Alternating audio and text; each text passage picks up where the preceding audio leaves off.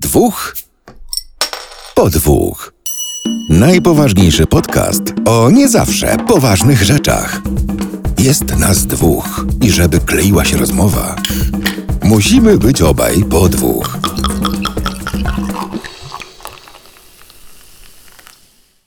Kogo witam, kogo goszczę w tym odcinku? No tak nietypowo zacznę. Takim powiedzeniem z teleturnieju Piraci, jak dobrze kojarzę, jakieś 20 lat temu był w telewizji. Dosyć taki charyzmatyczny, fajny prowadzący. Ktoś wrzucił po prostu na Twitterze jakąś wzmiankę o tym. Mm, I, i, i tak, jakoś, tak jakoś mi się skojarzyło. I słuchajcie, no dzisiaj jest odcinek pół po dwóch. E, z tej strony Krzysiek. No i dzisiaj będę mówił do Was ja. Niestety Adama nie ma, bo się biedak rozchorował. Gorączka, kaszel, ale to od razu mówię, nie jest to, o czym myślicie, to nie żaden wirus. Znaczy w sensie ten wirus. Jakieś tam go przyziębienie wzięło, więc mam nadzieję, że dojdzie do siebie w najbliższym czasie. No a tak jak wspominaliśmy wcześniej, będziemy wrzucać takie krótsze odcinki pół po dwóch, tak jak Adam zrobił to jakiś czas temu z tematem odnośnie lojalności między pracownikiem i pracodawcą.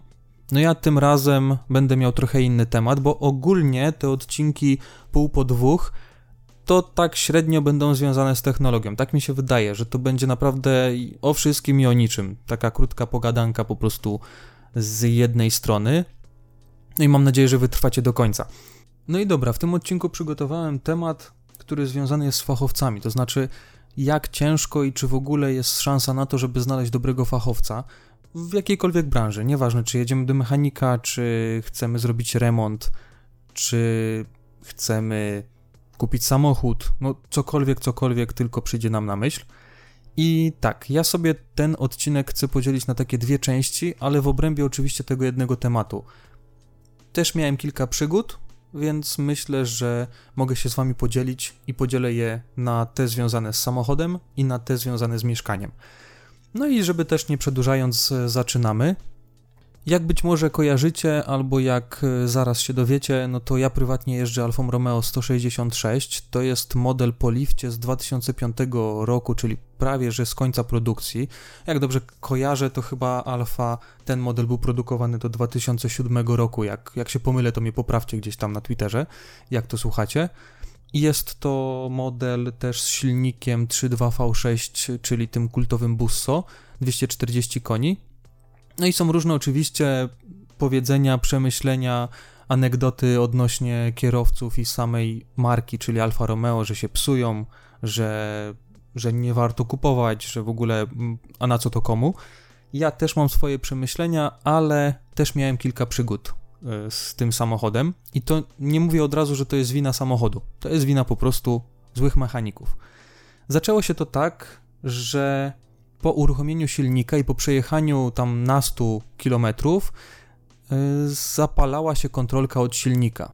No ja kupiłem sobie taką kostkę na Bluetooth i aplikację na telefon właśnie do sprawdzania kodów yy, usterek. No i z tego, co tam sprawdziłem, wyszło, że jest problem z zapłonem, jest yy, wypadanie zapłonu na którymś tam cylindrze, chyba nawet na dwóch.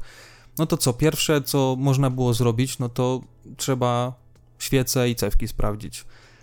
No i stwierdziłem, że jeżeli wymiana świec, no to to jest w okolicach 200 zł, no to od tego zacznę, no bo ja wcześniej ich nie wymieniałem, nie wiem jak to było z poprzednim właścicielem.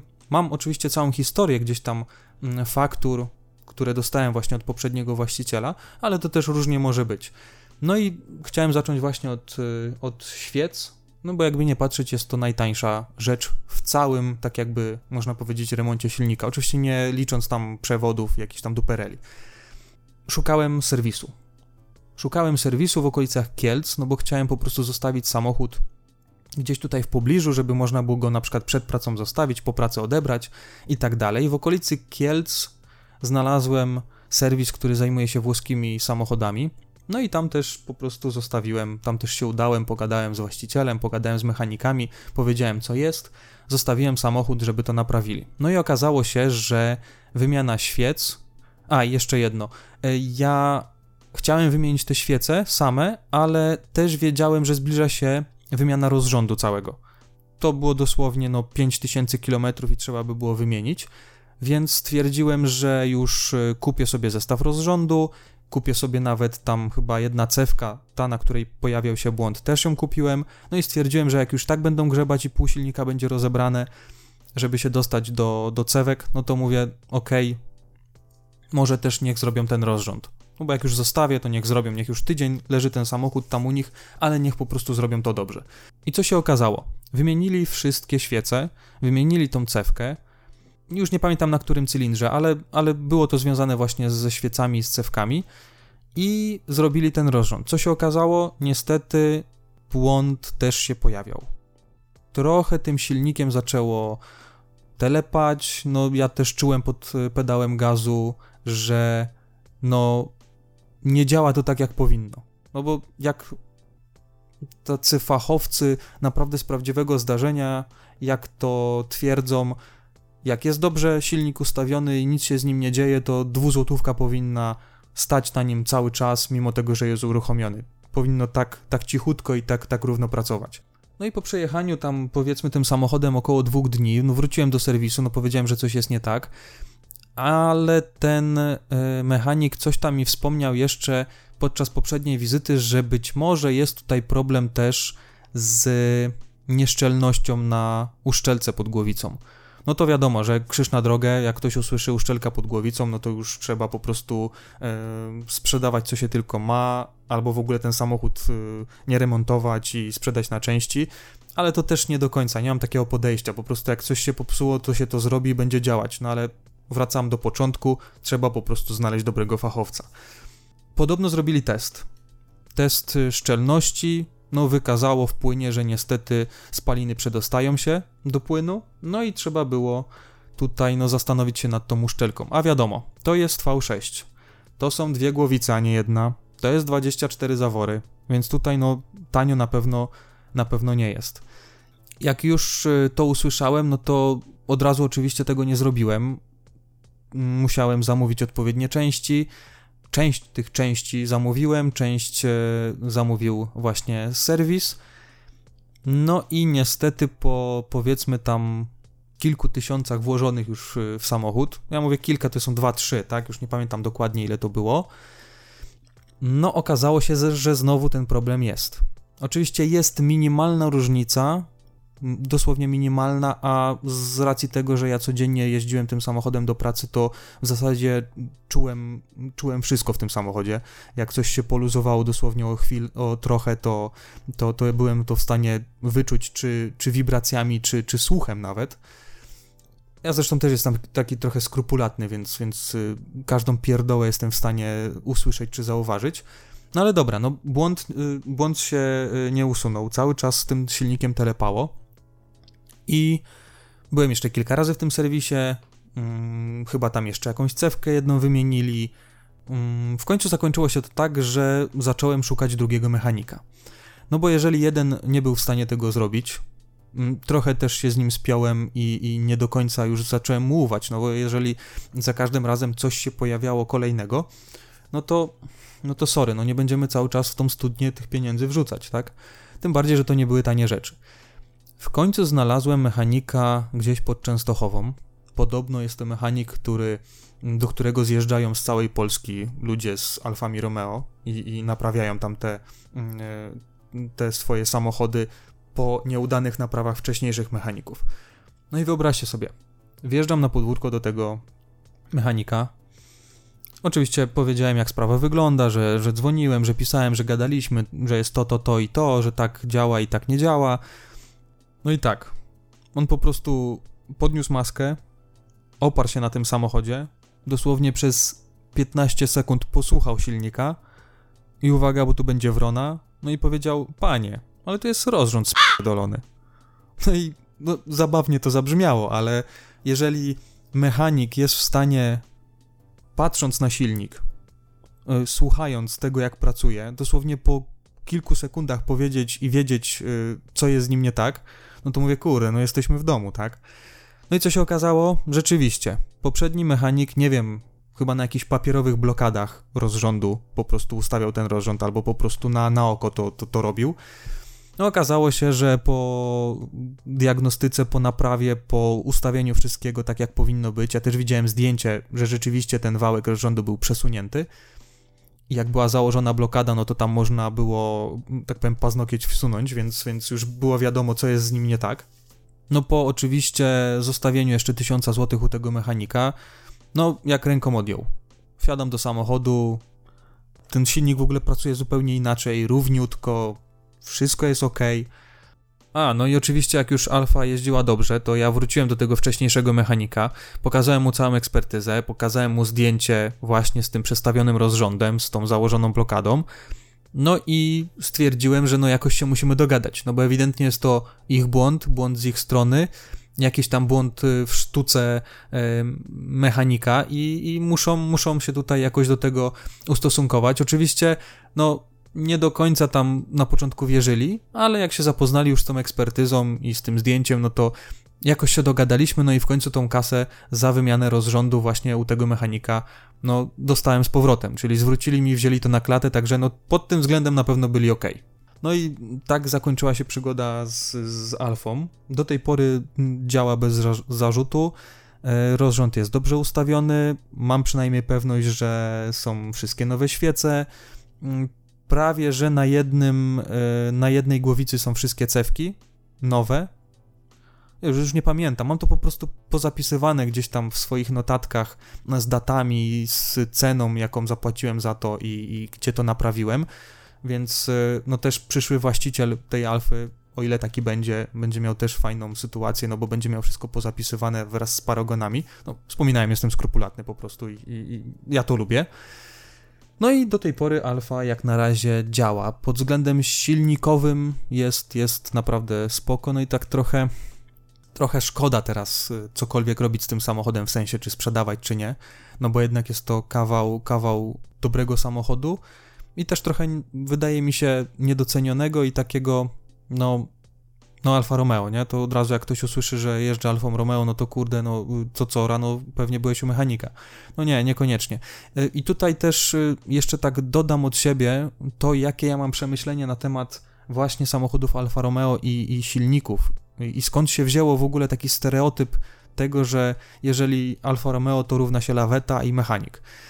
No tutaj trzeba się cofnąć do tego momentu, kiedy te samochody były tak jakby w sprzedaży, kiedy były produkowane i kiedy mm, były kupowane przez, przez klientów.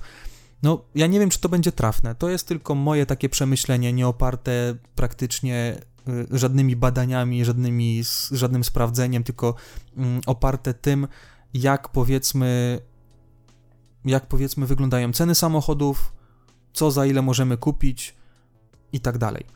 Chodzi o to, że samochód ma kilka wersji silnikowych, kilka wersji wyposażenia, to wiemy. Myślę, że nawet jak ktoś nie wie, nie zna się kompletnie na motoryzacji, to jest w stanie sobie to jakoś wywnioskować, że tak jest.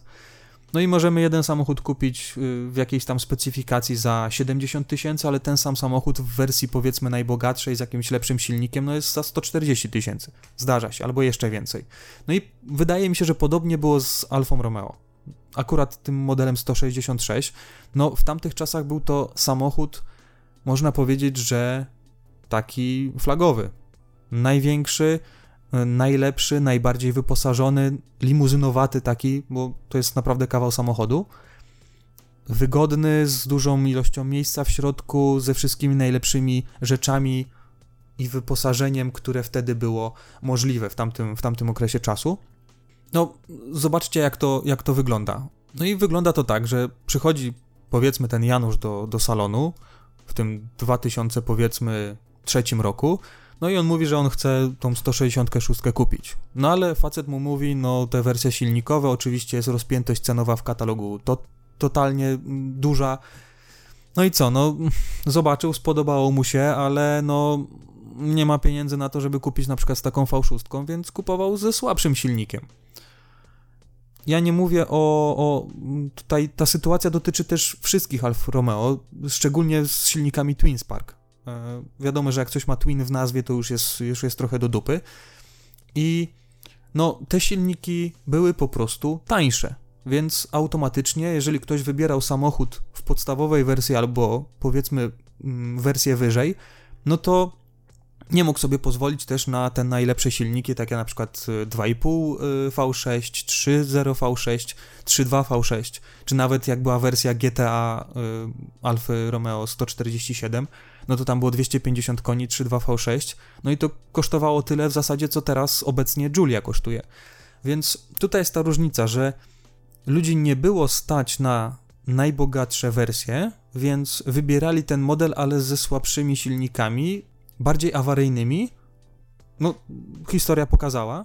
No i słuchajcie, no jeżeli po jednej stronie mamy jakiegoś Twin Sparka, po drugiej stronie katalogu mamy powiedzmy to 3.2 V6, no to jest rozpiętość cenowa bardzo, bardzo duża. No i to się właśnie z tego bierze, że mm, ludzi nie było stać na te najbogatsze wersje silnikowe, które teraz no można nazwać kultowymi, bo jeżeli ktoś rzeczywiście o nie dba, serwisuje na bieżąco, wymienia olej powiedzmy coś co te 10-15 tysięcy kilometrów, to on do tej pory będzie jeździł, będzie jeździł tym samochodem.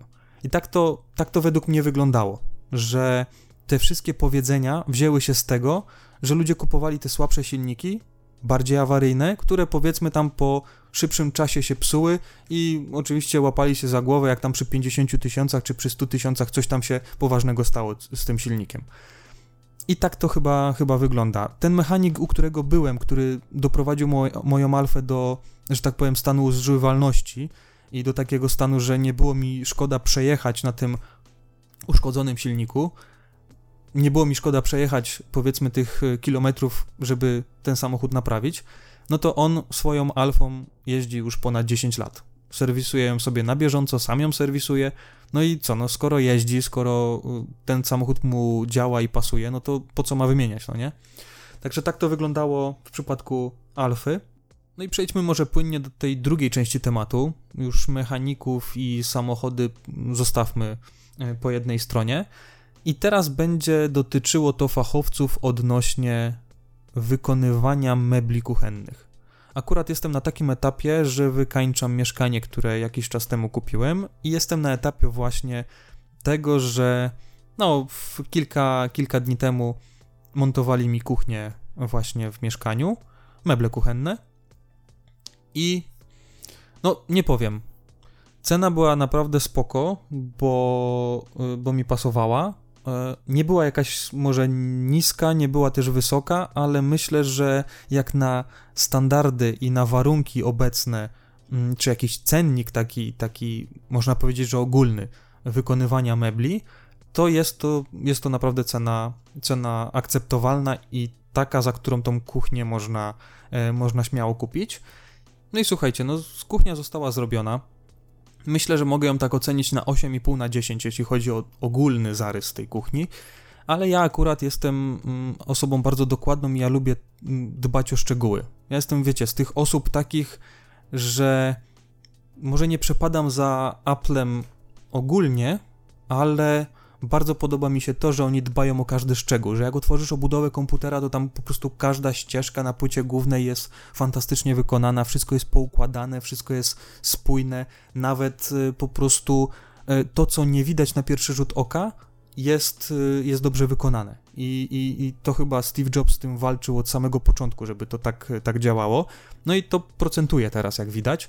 No i ja mam też coś takiego, jeśli chodzi o wykonywanie różnych rzeczy tutaj Adam pewnie potwierdzi gdzieś, jak będzie tego słuchał, że ja jestem wręcz no szalenie dokładny, jak coś robię. No i jak przyglądałem się tej kuchni, to im bardziej się przyglądałem, tym więcej jakichś rzeczy zauważyłem, takich, które no nie do końca mi pasowały. Bo tak, po pierwsze zapomnieli frontu jednego, były trzy fronty, przywieźli dwa, a front miał przynajmniej jakieś 80 cm na 50, no więc y, to nie było coś małego, co można było zapomnieć. No, no zdarza się, no można powiedzieć, że się zdarza. Skoro tych elementów było pierdyliard, no to jednego mogli przez przypadek nie wziąć. No ale okej, okay, na pewno to dorobią i, i, i czekam na to, żeby to zrobili. No i druga sprawa to była z cokołem. Cokół to jest to, co macie na dole przy podłodze przymocowane do nóżek od mebli. Taka blenda, która ciągnie się przez całe meble, żeby po prostu zakryć tą przestrzeń pomiędzy końcem szafki na dole a podłogą. tak w sumie bardziej wizualny aspekt i trochę pomagający w sprzątaniu i zachowaniu czystości. No i wyobraźcie sobie, że blenda, która miała, hmm, ona miała może z 2,5 metra, może trochę więcej. Ona była łączona z dwóch kawałków, no i trzymała się tak naprawdę tylko powiedzmy w dwóch trzecich, może nawet trochę mniej. Bo blendę mocuje się w taki sposób, że jak mamy nóżki od szafek, to mamy takie zatrzaski, takie zaczepy i te zaczepy są przymocowane do blendy i tą blendę po prostu na takiego klika wciskamy do nóżek i ona się trzyma przy nóżkach. No i ja tak podchodzę do tych mebli mówię, kurczę, no coś przesunąłem nogą, tak? Coś, coś dotknąłem i się przesunęło, mówię, coś jest nie tak. Wziąłem ręką i się okazało, że w, na dwóch nóżkach nie była w ogóle przymocowana, w ogóle nie było tych zaczepów takich specjalnych do montażu i ona po prostu była tak ta część jedna tej blendy była na wkręty blaszkami złapana do tej blendy obok i tak no pozostawiona sama sobie. Więc y, zauważcie teraz sytuację przy pierwszym lepszym myciu podłogi, przy nie wiem, y, odkurzaniu, no za każdym razem będzie się tą blendę tykać i ona będzie chodziła w jedną i w drugą stronę. No trochę, no tak nie może być, szczególnie w kuchni, gdzie, gdzie jest wilgoć, gdzie jest mokro czasami, gdzie się zmywa tą podłogę znacznie częściej. No musi to być na tyle dobrze zrobione, żeby tam nic po prostu pod te meble nie wchodziło. No i co, no na pewno front mają przywieźć, to, to jest pewne. Muszą poprawić cokół, no, dopóki tego nie zrobią, no to na pewno ta cała kwota za te meble nie zostanie zapłacona, bo też było tak, że powiedzmy zapłaciłem tam 80% kwoty, a resztę powiedzmy zapłacę dopiero wtedy, jak w 100% będzie ta kuchnia wykonana. Co jeszcze? Jest jeszcze sytuacja z szafką i okapem, wyobraźcie sobie. Ja specjalnie z żoną wybrałem okap, mogę powiedzieć, jest to Electrolux, jakiś tam wyższy model, ale okap standardowy. Nie żaden tam jakoś wymyślnie podwieszany i, i w ogóle za pierdyliard pieniędzy. On kosztował jakieś 1000 zł.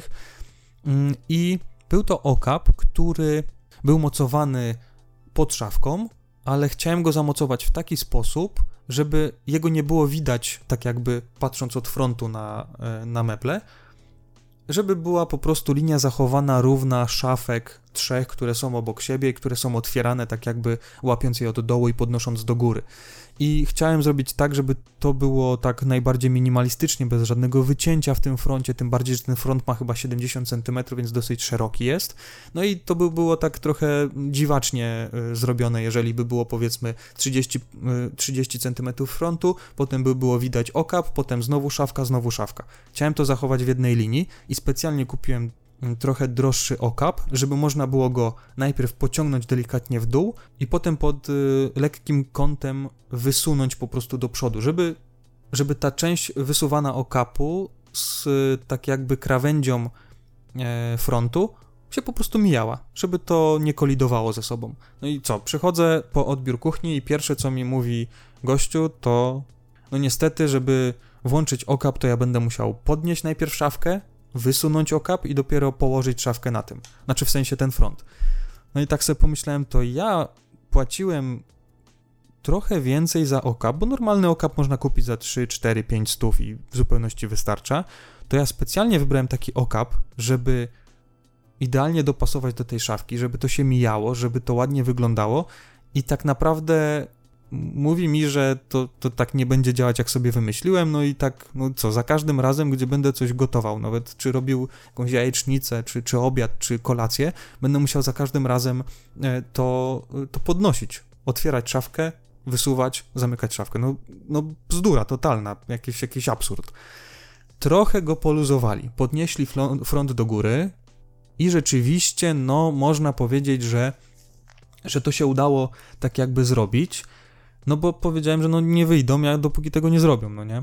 Mm, więc y, trochę, trochę to się udało zrobić. Rzeczywiście mija się bezkolizyjnie, ale no jest to tak zrobione, że no ja muszę to poprawić po prostu. Niestety muszę to poprawić. No i mam też jeden pomysł, żeby, żeby to odkręcić, troszkę dosztukować takie w kolorze drewna, takie listwy, żeby ten okap miał się na czym opierać i przykręcić go jeszcze raz. Wymierzyć oczywiście idealnie, żeby to się mijało, żeby, żeby to rzeczywiście no, po czasie nie spadło, bo, bo pod okapem wiadomo jest płyta e, indukcyjna, no i szkoda by było, żeby coś na nią spadło, żeby się roztrzaskała, więc tutaj no trzecia rzecz. No i jeszcze jest y, akcja z y, silikonem. Mm, to było akurat już w łazience. To zależy też od osoby, która to robi. Niektórzy mają taki zmysł estetyczny, inni po prostu robią, żeby zrobić, żeby robota była zrobiona i nie do końca tam zwracają uwagę na szczegóły. Osobiście, gdybym się tym zajmował, to bym był chyba w taki pedantyczny i naprawdę bym musiał dwa razy więcej policzyć za tą kuchnię, bo by była to idealnie zrobiona kuchnia. No ale no niestety, no może, może, może i umiejętności są, ale gdzieś tam no, czasu, możliwości, narzędzi nie ma. No, pewnie bym coś tam wyciął, jakbym wiedział jak. Ale dobra, to już jest w ogóle temat, temat zupełnie, zupełnie inny. No i wyobraźcie sobie, że blat był drewniany. Ja ogólnie mam jasną łazienkę, bardzo jasne szare płytki, matowe, gdzieś tam jest biały silikon, e, sufit na biało i ogólnie takie pomieszanie jasnych kolorów z drewnem. No i co? No i wykończenie silikonem to jest taki jakbyście po prostu nutellę w szczelinę wpakowali. To jest taki kolor brązowy. No to tak średnio mi to pasowało. No i co teraz? Y, No, z jednej strony mogę im powiedzieć, że słuchajcie, no to, to, to i to jest do poprawy. I dopóki tego nie zrobicie, no to robota nie będzie skończona w 100%. Ale z drugiej strony mam coś takiego, że kurde, jak ja tego sam nie zrobię, jak nie poświęcę kilku dni, i nie zrobię tego dokładnie tak, jak powinienem to robić i tak, jak powinno być zrobione, to nikt mi tego nie zrobi tak dokładnie, jak ja to zrobię. No, taka prawda. Oni może i wymienią ten silikon. Może by tam wstawili biały silikon i, i jakoś by to wyglądało, ale no chyba chcę to jednak sam zrobić. Zarówno ten silikon i tą szafkę. To jestem w stanie sobie sam poprawić, bo już wcześniej jakieś rzeczy w stylu podłączenie e, gniazdek i robienie jakichś maskownic na wycięcia i, i ogólnie takie szczegółowe rzeczy, tak zwane detale, no już zdążyłem sam zrobić. Jestem w stanie odpuścić niektóre rzeczy, oczywiście nie takie newralgiczne, no bo przecież nie odpuszczę im tego, że nie zamontowali mi jednego frontu, no bo skąd ja taki front wezmę? Musiałbym zamawiać osobno, czekać pewnie ze 4-6 tygodni na jeden front i, i no to muszą zamontować, tak samo ten cokół. No ale takie jakieś duperele, tak zwane duperele dla niektórych, no dla mnie to jest, to jest ważne, no bo jak już to zrobię teraz, to już wiem, że w przyszłości nie będę musiał do tego siadać, nie będę musiał czasu na to przeznaczać, jak już zrobię na początku, to zrobię, bo pewnie znając życie, jakbym się wprowadził, to albo bym to zrobił dużo później, no albo w końcu bym machnął ręką i, i, i... chociaż nie, to drugie na pewno by się nie zdarzyło, bo, bo bo chyba, chyba nie jestem taką osobą, która by machnęła na to ręką. Pewnie by to trwało trochę dłużej i po tam kilku tygodniach czy miesiącach w końcu bym to zrobił tak, jak należy. No i co, no strzeliło prawie pół godziny, czyli ten odcinek pół po dwóch, drugi odcinek, e, no można powiedzieć, że jest już e, zakończony. Mam nadzieję, że miło było słuchać, tak można powiedzieć, połowę, połowę naszej, naszego składu. Dajcie znać, jak przesłuchacie, czy też mieliście podobne sytuacje, czy jakaś sytuacja związana z fachowcami też wam utkwiła w pamięci i jesteście w stanie coś na ten temat napisać. No, też nas ciekawi, jak to, jak to wygląda. Oczywiście to są dwa przykłady. Tych przykładów y, pewnie by było więcej, ten y, odcinek mógłby trwać i godzinę, ale to nie o to chodzi. To ma być krótki odcinek, krótszy niż zazwyczaj podcast, który trwa tam powiedzmy godzinę, czy godzinę z hakiem, czy półtorej godziny. No bo jest to pół po dwóch. Ja mam nadzieję, że Adam szybko wróci do zdrowia i szybko nagramy kolejny odcinek, bo też nam się tematy jakieś tam pojawiły. I no co mogę powiedzieć na koniec? No dzięki, że słuchaliście, dzięki, że byliście ze mną. Miłego dnia, który tamkolwiek byłby w tygodniu. No i co? Do następnego. Hej!